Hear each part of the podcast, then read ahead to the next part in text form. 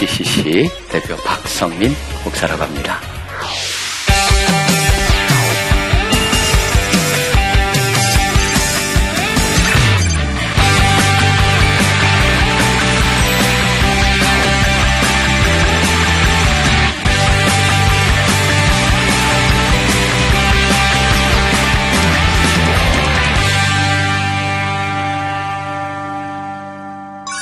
오늘은 제가 한번 그 21세기 다윗, 특별히 다윗의 한 사건을 통해 가지고 한번 이 세상을 돌아보고자 합니다. 세상을 한번 보신다면요. 요새 사람들이 쓰고 있는 단어들 얼마나 사실 어둡습니까? 이제 공부를 하는 사람들은 요새 평균의 종말의 시대를 살고 있다라고 얘기합니다. 왜냐하면 평균이라는 게 별로 의미가 없다는 겁니다. 너무나 급변하다 보니까 이게 변화의 폭이 좁을 때 평균의 의미가 있습니다. 너무나 많은 것들이 급변합니다.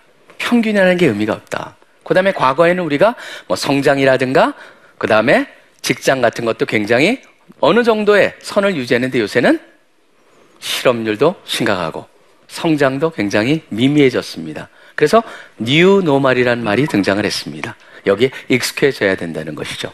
청년 실업률도 빨라지고 있습니다. 지금 오신 분들 중에 청년이 참 많은데 과연 이 세상 우리가 어떻게 살아갈까? 저는 그걸 보면서 성경에 한 인물이 나오죠. 그 인물이 누구냐면 굉장히 도전적인 인물이었습니다. 모든 사람이 그 사람이 눈앞에 나타났다면 진짜 가질 수 있는 공통적인 그런 느낌을 갖고 거기에 따라서 행동이 나오는데 다윗을 보면은 그러한 것을 대했을 때 다르게 보는 것을 보게 됩니다. 저는 그렇기 때문에 이 세상, 동일한 세상을 살아가지만 이 세상 속에서 어떻게 하면 우리가 다윗과 같이 모든 사람이 그런 골리앗과 같은 존재를 눈앞에 왔을 때 거기서 빠질 수 있는 그런 것들 어떻게 우리가 극복을 할 수 있을까? 그래서 모두가 21세기의 다윗이 됐으면 하는 마음으로 한번 이 말씀을 보고자 합니다. 뭐냐면 사무엘상 17장에 나오는 말씀입니다. 사실 여기 보면 굉장히 흥미롭습니다. 사람들이 그냥 스토리만을 많이 합니다. 골리앗과 다윗의 대결. 사실 그 블레셋 사람은요 원래 해양 사람들이었습니다. 해양 민족으로 바다를 탁 그 바다에 살던 사람이 이 사람들이 무쇠 도착을 합니다. 팔레스타인 지역이었습니다. 보니까 괜찮습니다. 농사도 잘 됩니다. 여기 보면 이 중간에 구릉지대가 있는데 쉐페일라라고 해가지고 농사도 괜찮게 잘 됩니다. 근데 보니까 거기에 위에 저쪽 예루살렘 근방을 해가지고 이스라엘 사람들이 살고 있는 거예요. 그러니까 저 땅을 우리가 점령하자 전략을 세웁니다. 점, 전략을 세우는데 딱 보니까 저기를 치면은 둘을 갈라놓을 수 있겠구나. 그래가지고 선택한 게 사무엘상 17장에 나온 엘라 골짜기라고 하는 것입니다. 엘라 골짜기를 치고 와서 점령을 하게 되면 반으로 쪼개져 버립니다. 굉장히 중요한 곳이죠. 그곳에 가서 쳐들어와가지고 이제 대결 국면에 씁니다. 한쪽은 블레셋, 한쪽은 이스라엘 군대가 씁니다. 그때 한 인물이 등장을 합니다. 굉장히 거대한 사람이었다고 말하고 있습니다. 우리 성경에 보면은 약 한 3m입니다, 키가. 그러니까 사실은 3m라는 게 있을 수 있을까? 그래서 그 텍스트에 보면 어떤 히브리 그 성경에 보면 살짝 고쳐놨습니다. 사회본에서 보면은 2m 10 정도로 고쳐놨습니다. 2m 10도 엄청나게 크죠? 단순히 키만 큰 게 아닙니다. 이 사람이 투구를 썼고 막 노투구를 썼습니다. 갑옷을 입었습니다. 갑옷의 무게, 위에 있는 갑옷의 무게만 57kg입니다. 애지간한 여성 무게보다 큽니다. 그게 그 무게를 갖다가 걸치고 나오고 거기다 발에도 각반을 쳤습니다. 그 다음에 커다란 창을 갖고 나오는데 그 창도 노수로 만들어졌습니다. 끝은 쇠입니다. 블레 사람이 제일 먼저 철을 갖다가 무기로 사용한 사람들이었습니다. 나옵니다. 나와가지고 턱턱턱 나와가지고 뭐라 그러냐면 네 너희 중에 한 사람 나랑 붙자. 우리가 만약 내가 만약 그 사람한테 진다면 우리가 너희들의 신하가 되고 그가 나한테 진다면은 너희가 우리의 속한 자들이 된다라고 얘기합니다. 큰 소리 하니까 여기 보면 굉장히 흥미로운 게 이 사무엘상의 저자가 아주 재밌게 표현하고 있습니다. 그 분위기를 딱 보여줍니다. 이게 첫 번째 누구나 골리앗과 같은 존재 두려움이라고 하는 것을 갖게 된다는 걸 보게 됩니다. 11절에 이렇게 얘기합니다. 사울과 온 이스라엘 블레셋 사람의 이 말을 듣고 놀라 크게 두려워하니라라고 하는 표현이 첫 번째 나옵니다. 근데 여러분들이 여기 사무엘상을 쭉 읽다 보시면은 한 가지 발견할 게 있습니다. 뭔지 아십니까? 사울 왕은요, 지금까지 한 번도 전쟁에서 진 적이 없습니다. 사울은 그러고 누구보다도 큰 사람이었습니다. 머리 하나가 크다고 그랬습니다. 근데 자기보다 훨씬 큰 사람이 등장을 하니까 한 번도 접은 적이 없는데 두려워합니다. 물론 두려움은 문제가 아닙니다. 그 다음에 한 번 더 저자가 어떻게 표현하고 있는지 본다면은 바로 두려움을 갖는 것은 문제가 아니지만 무엇이 문제인가를 보여줍니다. 그 얘기는 그 다음에 다윗이 등장합니다. 아버지가 형들에게 볶은 곡식을 갖다 줘라. 그리고 또 무슨 얘기를 하냐면 형들의 지휘관에게는 치즈를 갖다 줘라 그래서 옵니다. 딱 와 보니까 또 골리앗이 나타나가지고 동일한 말을 합니다. 그러니까 그 다음에 저자가 한 번 더 나오는데 여기가 바로 첫 번째 우리가 극복해야 될 다윗을 닮아야 될 것인데 바로 일반 사람이 갖는 겁니다. 24절에 이렇게 나옵니다. 이스라엘 모든 사람이 그 사람을 보고 심히 두려워하여 라고 돼 있고 그 다음에 한 마디가 더 있습니다. 그 앞에서 도망하며 라고 돼 있습니다. 바로 뭐냐면요. 두려움을 갖는 건 문제가 아닙니다. 근데 두려움에 의해서 두려움의 포로가 돼버렸을 땐 문제가 돼버린다라고 하는 것입니다. 우리 인간은 참 흥미롭게 돼 있습니다. 왜 그러냐면요. 우리 그 머리를 갖다가 조사해 봤습니다. 뇌를 갖다가. 사람들이 두려움을 가질 때 어떤 일이 일어날까? 우리 일반적으로 그런 표현이 있죠. 사람들이 놀라면 간이 콩알만해진다. 간이 쪼그라진다 그러죠. 그건 모르겠습니다. 근데 사람이 두려움을 가지면은 머리에 뇌에 이상이 생깁니다. 어디에 이상이 생기지 아세요? 뇌에 보면은 해마라고 하는 부분이 있습니다. 해마라고 하는 부분이 기억을 관장하는 것입니다. 그러니까 사실은 나중에 치매가 든다 그러면 해마가 망가지는 거거든요. 기억력이 부서지는 겁니다. 근데 해마가 바로 단순한 기억만을 주관하는 데가 아닙니다. 그 전에 했던 모든 경험들을 생각나게 합니다. 또 자기가 세웠던 계획들을 생각나게 합니다. 전략들을 생각나게 합니다. 아무리 뛰어난 훈련을 받은 사람일지라도 두려움의 포로가 되는 순간 해마가 쪼그라들기 시작을 합니다. 작동을 하지 않는다는 거죠. 해마는 쪼그라들면서 다른 쪽이 그 사람 모든 것을 마음을 가져가 버립니다. 그 부분이 바로 편도체라고 하는 겁니다. 그래서 아믹달라라고 하는 건데 그게 바로 어떤 일이냐면 그 사람 모든 생각과 모든 것을 가져가면서 꼼짝달싹을 못하게 하고 도망가야지 그 생각에 빠져버립니다. 도전을 못하게 된다는 것이죠. 이게 전 참 특이하다고 생각을 했습니다. 성경을 보시면 하나님께서 하나님의 백성, 리더를 세우시면서 예외 없이 꼭 말씀하시는 게 뭔지 아세요? 두려워 말고 놀라지 말어. 그 다음에 담대하라라고 얘기를 하십니다. 그게 항상 두려, 두려워하지 말고 놀라지도 말고 담대하라, 담대하라, 강하라, 담대하라 그 말씀을 여호수아에게도 하시고 여러분 보시면은 이사야서 41장 10절에도 그런 말씀이 나오죠. 두려워하지 말라 내가 너와 함께 하느니라. 그리고 거기 보면은 나의 의로운 오른손이 너를 붙들리라. 계속적으로 말씀하시는 게 있습니다. 내가 너랑 함께 한다. 두려움이라고 하는 것 누구나 가질 수가 있습니다. 이 세상을 보면서 우리가 모두 두려워합니다. 근데 두려움의 포로가 되는 순간 뭘 못합니까? 여러분이 가졌던 지금까지 하나님께 주셨던 은사도 발휘를 못합니다. 여러분 지금까지 가져왔던 계획도 능력도 훈련도 아무 역할을 못합니다. 두려움을 뛰어넘어야 됩니다. 다윗은 두려워하지 않습니다. 왜 그러냐면 다윗은 하나님이 함께 하신다는 것을 온전히 믿었고 바로 그 안에서 매사를 보았기 때문이죠. 그 다음에 또 그런 어려움을 봉착했을 때 가지는 두 번째 일반적인 사람들이 겪는 게 있습니다. 뭔지 아십니까? 그게 바로 고정관념이라고 하는 겁니다. 다윗이 사람들한테 묻기 시작을 합니다. 이 얘기 저 얘기 어떻게 저러냐 이렇게 막 얘기를 하고 있으니까 그때 누가 등장하는 줄 아세요? 얘기를 쭉 조금만 진행해 보면 밑에 큰 형이 다윗을 봅니다. 바로 엘리압입니다. 17장 바로 전에는 엘리압은 뭘 봤던 사람입니까? 사무엘에 와서 기름을 자기 동생한테 기름을 부었던 것을 봤던 사람입니다. 근데 엘리압이 다윗을 보자마자 뭐라고 그러는지 아세요? 28절에 보면 이렇게 나옵니다. 네가 어찌하여 이리로 내려왔느냐? 들에 있는 양들을 누구에게 맡겼느냐? 그러면서 그 다음 말이 굉장히 무섭습니다. 나는 네 교만과 네 마음의 완악함을 아노니 네가 전쟁을 구경하러 왔노라. 다윗은 왜 왔습니까? 우리는 알고 있죠? 형들 때문에 왔습니다. 아버지 심부름으로 왔습니다. 근데 다윗을 보자마자 전쟁을 구경하러 왔다라고 질책을 하기 시작을 합니다. 다윗은 걸 무시합니다. 무시하고 다른 사람들로 얘기를 지속하니까 다른 사람들이 다윗 같은 용감한 사람을 사울왕으로 데려갑니다. 사울왕에 가자마자 또 사울의 고정관념을 볼 수가 있습니다. 사울이 다윗에게 말합니다. 33절에 보면 네가 가서 저 블레 사람과 싸울 수 없으리니 너는 소년이요 그는 어려서부터 용사임이니라. 지속적인 고정관념 속에서 매사를 봅니다. 이렇게 다윗이 설득을 합니다. 내가 사자와 곰을 어떻게 양을 지키면서 양을 보호하기 위해서 그들과 싸웠는가를 얘기합니다. 그러니까 사울왕이 그래, 그럼 한번 해봐라. 어쩔 수 없이 가라고 합니다. 그런데 그걸로 끝나지 않습니다. 또 고정관념이 나옵니다. 38절에 조금 밑에 나오면 사울이 자기 군복을 다윗에게 입히기 시작을 합니다. 자기 노트구를 그의 머리에 씌우고 갑옷을 입히기 시작을 합니다. 왜 그렇습니까? 사울은 전쟁에 나가려면 입어야 됩니다. 근데 아까 말씀드렸죠? 사울은 이미 다른 사람보다 머리 하나가 크다고 그랬습니다. 다윗은 소년입니다. 그 속에서 그 옷을 입었을 때 어떤 모습이 생각나십니까? 아버지의 양복을 입은 초등학생 같은 모습. 그런 걸 전 상상을 해봅니다. 저는 여기서 뭐를 보게 되냐면요. 바로 누구나 가질 수 있는 고정관념 속에 빠진다는 것이죠. 사울 왕이 다윗에게 이렇게 얘기합니다. 다윗이 어떻게 합니까? 그냥 입어보는 척 하다가 던져놓고 물맷돌 다섯 개를 줍습니다. 그리고 갑니다. 그럼 고정관념이라고 하는 것은 늘 우리한테 무엇을 줍니까? 그거는 안 되는 거야. 그거는 누구도 해본 적이 없는 거야.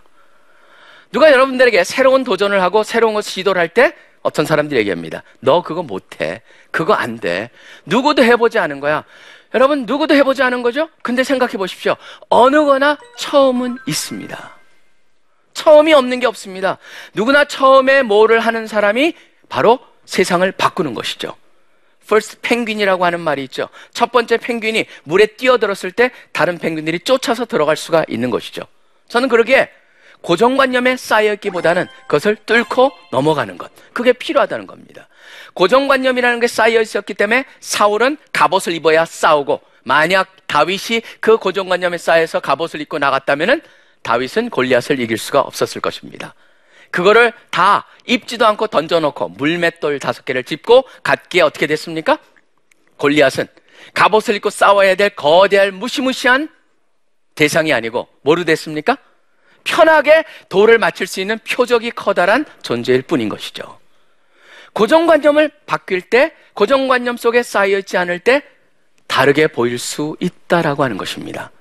전 그래서 이 세상에 변화하는 세상을 보면서 우리가 두려움과 또 과거로부터 쌓아온 그런 고정관념 속에서 매사를 보면서 아무것도 못하고 도전하지 못하는 우리가 아니라 오히려 새롭게 도전해보고 또 새로운 각도로 매사를 보면서 답을 찾아내고 기회를 찾아내는 그런 우리 모두가 되기를 간절히 간절히 소원합니다. 두려움, 고정관념. 여러분 세 번째가 뭔지 아십니까? 골리앗과 같은 존재, 어려움을 놓고 나는 또 일반적으로 사람들이 생각하는 게 있죠. 뭔지 아십니까? 바로 내가 저걸 할 수 있을까라고 하는 나, 그리고 우리가 할 수 있을까라고 하는 우리라고 하는 겁니다. 여기에 그런 눈으로 여러분이 보신다면요. 이스라엘 사람이나 블레셋 사람, 그러니까 골리앗을 통해서 나타난 블레셋 사람들의 말을 보면 이렇게 되어 있습니다. 이스라엘의 군대, 블레셋 군대, 우리 군대, 저희 군대.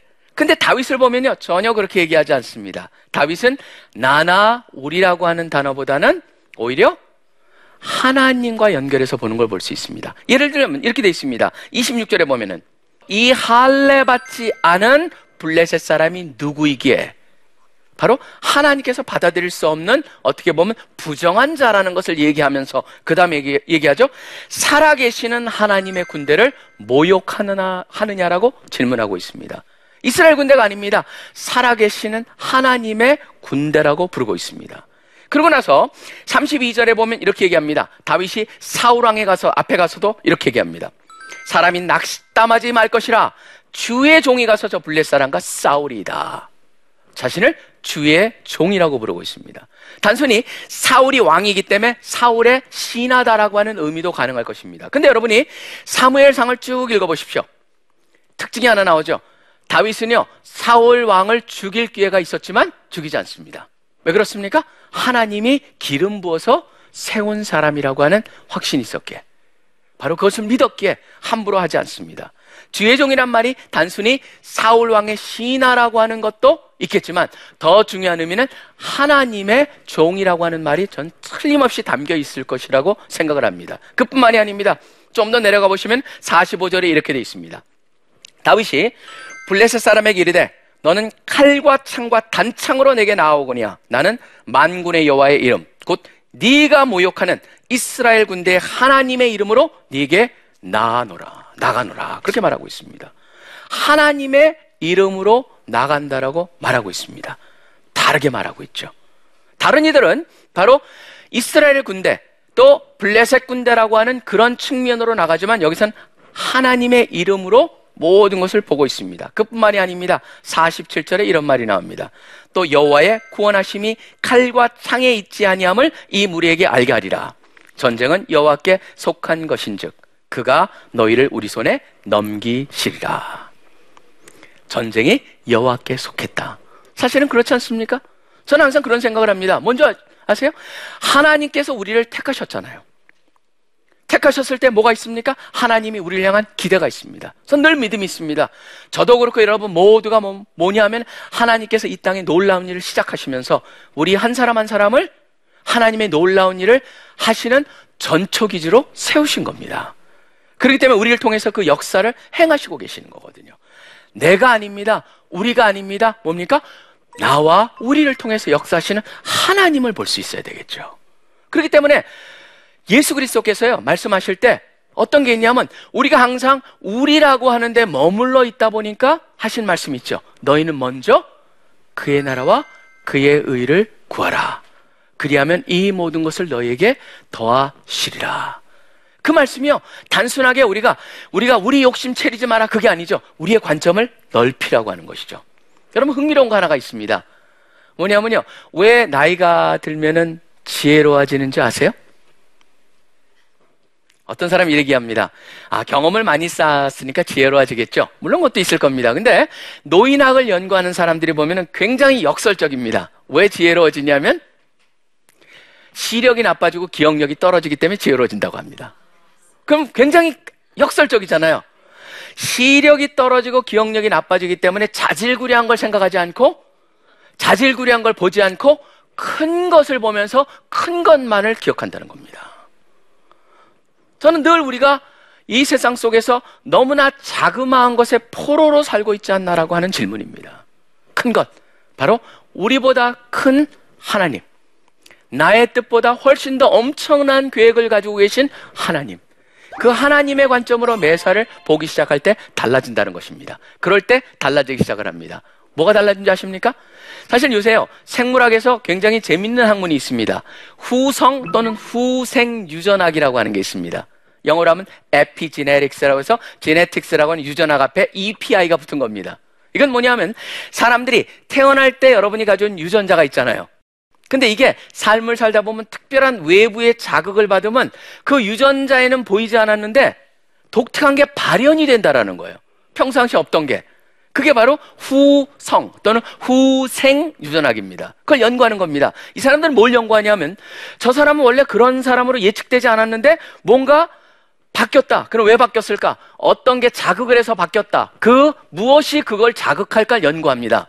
그 지난번에 2009년인가 어떤 한국에 있는 그 특별한 아 그 뭐 유명한 세 방송국 중에 하나가 당신이 먹는 게 3대 간다라고 하는 걸로 후성 유전학을 다룬 적이 있습니다.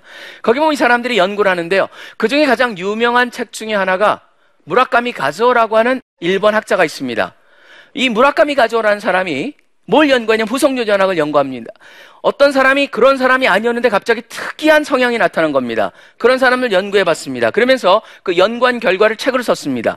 성공하는 DNA, 실패하는 DNA라는 책을 씁니다. 그 책에 보면 이 사람이 이렇게 얘기합니다. 누구나 이 사람은 기독교인이 아니기 때문에 이렇게 표현했습니다. 조물주가 인간을 만들 때 각 사람들에게 특별한 능력을 100개씩 줬다, 평균적으로. 근데 일반 사람들이 삶을 살면서 4개에서 5개를 쓰고 천재나 영재들이 8개에서 10개를 쓴다. 거의 두 배를 쓴다는 거죠. 그렇기 때문에 그 사람들이 훨씬 뛰어난 겁니다. 그러면 95개에 해당하는 정도 일반 사람 경우에는 천재나 영재는 거의 90개 정도에 해당하는 건 어떻게 돼 있냐? 이 사람이 재밌게 표현합니다. 마치 전기 스위치가 꺼져 있듯이 전등의 스위치가 꺼져 있듯이 꺼져 있다는 겁니다. 외부의 자극을 받으면 꺼져 있던 게 켜진다고 합니다. 그러면서 연구를 한 겁니다. 어떤 자극이냐? 저는 그 책을 읽으면서 굉장히 흥미롭게 생각을 했습니다. 어떤 자극인지 아십니까? 첫 번째가 긍정적 사고를 하는 사람이 켜진다고 합니다. 그 다음에 또 뭐냐면 감사하는 사람이 켜진다는 겁니다. 그러다 보니까 거기서 무라카미가 저는 계속적으로 얘기합니다. 나는 늘 긍정적으로 사고하려고 노력한다. 늘 나는 감사하려고 노력한다. 심지어 밥 공기 앞에 하나 놓고도 이것을 키우기 위해서 농부가 얼마나 고생을 했는가 타작을 한 사람 이걸 또 중간 도매상이 있었고 소매상이 와서 팔았고 또 그걸 사가지고 이거를 밥을 지었고 여기까지 오게 한 모든 사람들의 수고를 생각하면서 감사하는 마음을 갖고 그 밥을 먹는다라고 그랬습니다. 그리고 세 번째가 뭔지 아세요? 기도와 명상을 하는 사람이 켜진다고 합니다.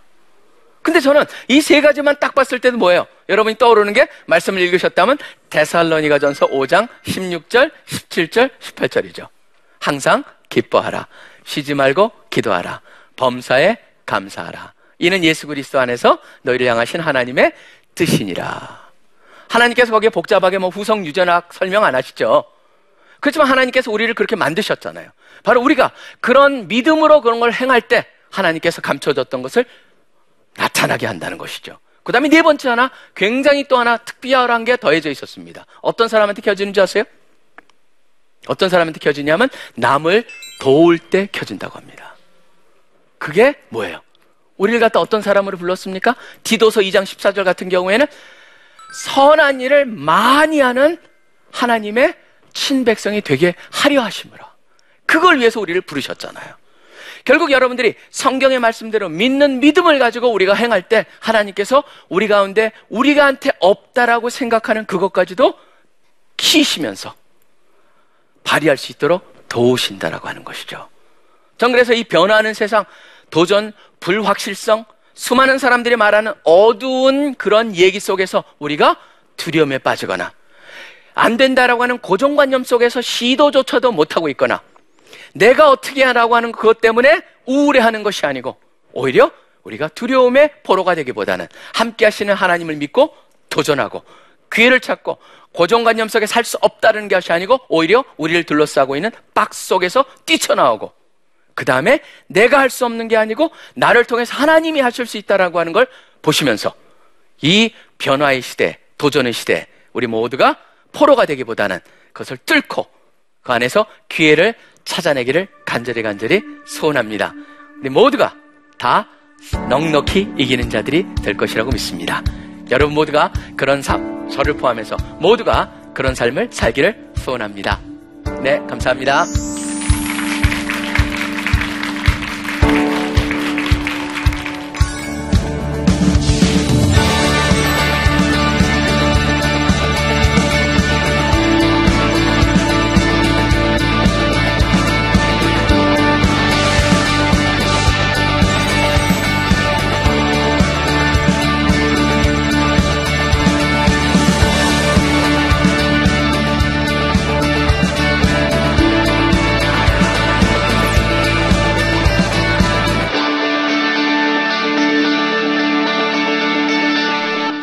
어, 이 강의랑 연결해서 질문이 하나가 들어왔는데요. 제가 그 질문을 읽고 한번 답을 해보겠습니다. 굉장히 참 좋은 질문입니다. 이런 질문이 들어왔습니다.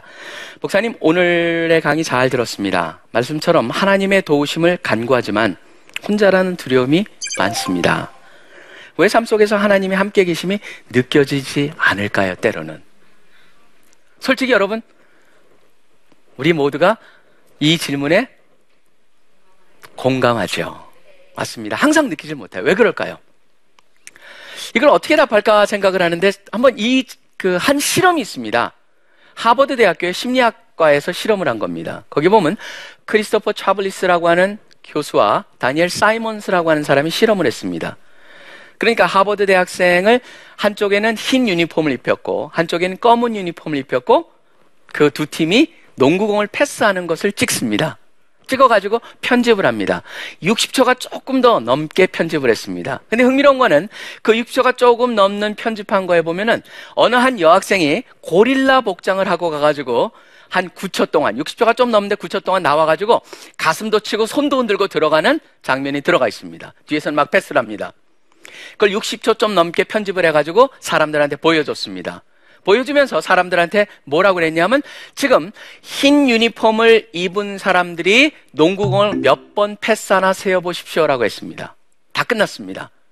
몇 번입니까? 그랬더니 사람들이 24번이요, 25번이요. 맞습니다. 왜냐하면 애매하기 때문에 근데 원래 그리고 이 실험의 취지는 몇 번인가가 중요하지 않습니다. 다음 질문이 중요했습니다. 혹시 이상한 거 보지 못했습니까? 그랬더니 사람들이 어 없었는데요. 근데 저쪽에서 뭐라 그러냐? 맞아요. 중간에 고릴라가 나타났어요. 그래요. 그랬더니 상당히 수많은 사람들이 나는 못 봤는데요. 따져봤습니다. 고릴라를 본 사람, 못 본 사람. 몇 프로가 못 봤을까요? 44%가 고릴라를 못 봤습니다. 동일한 시- 비디오를 다른 사람한테 보여줬습니다. 이번엔 조금 더 복잡하게 했습니다. 어떻게 했냐면 이번에는 흰 유니폼을 입은 사람들이 공중으로 패스를 몇 번 하나, bounce pass, 땅에 튀겨가지고 패스를 몇번 하나 따로 세게 했습니다. 그러고 나서 물어봤습니다. 두 번째, 또 첫 번에 답이 나왔겠죠? 두 번째 또 물어봤습니다. 이상한 거 못 보셨습니까? 그랬더니 요번에 못 본 사람이 몇 프로로 늘었냐면 76%가 고릴라 못 봤습니다.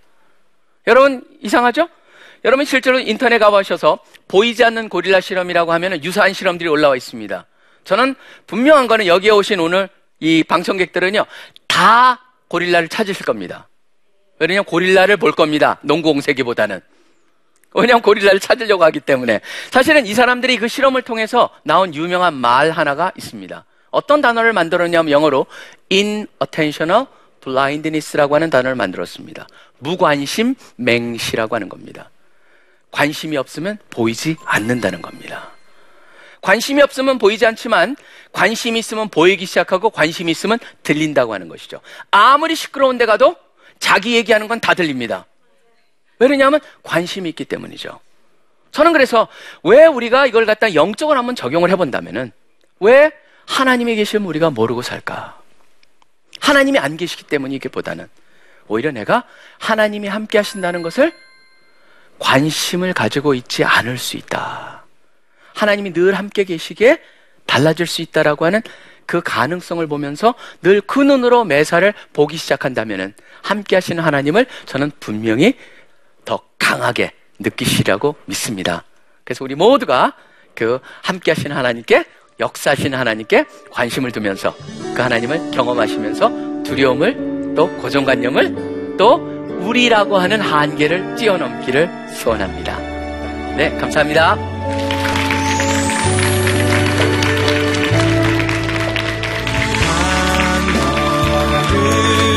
나한테 있는 그 특별한 것을 잃어버리기 쉽습니다. 모든 사람이 만들어 놓은 틀에서 우리가 우리를 평가하고자 하는 경향이 생겨버립니다. 저는 그게 참 안타깝습니다.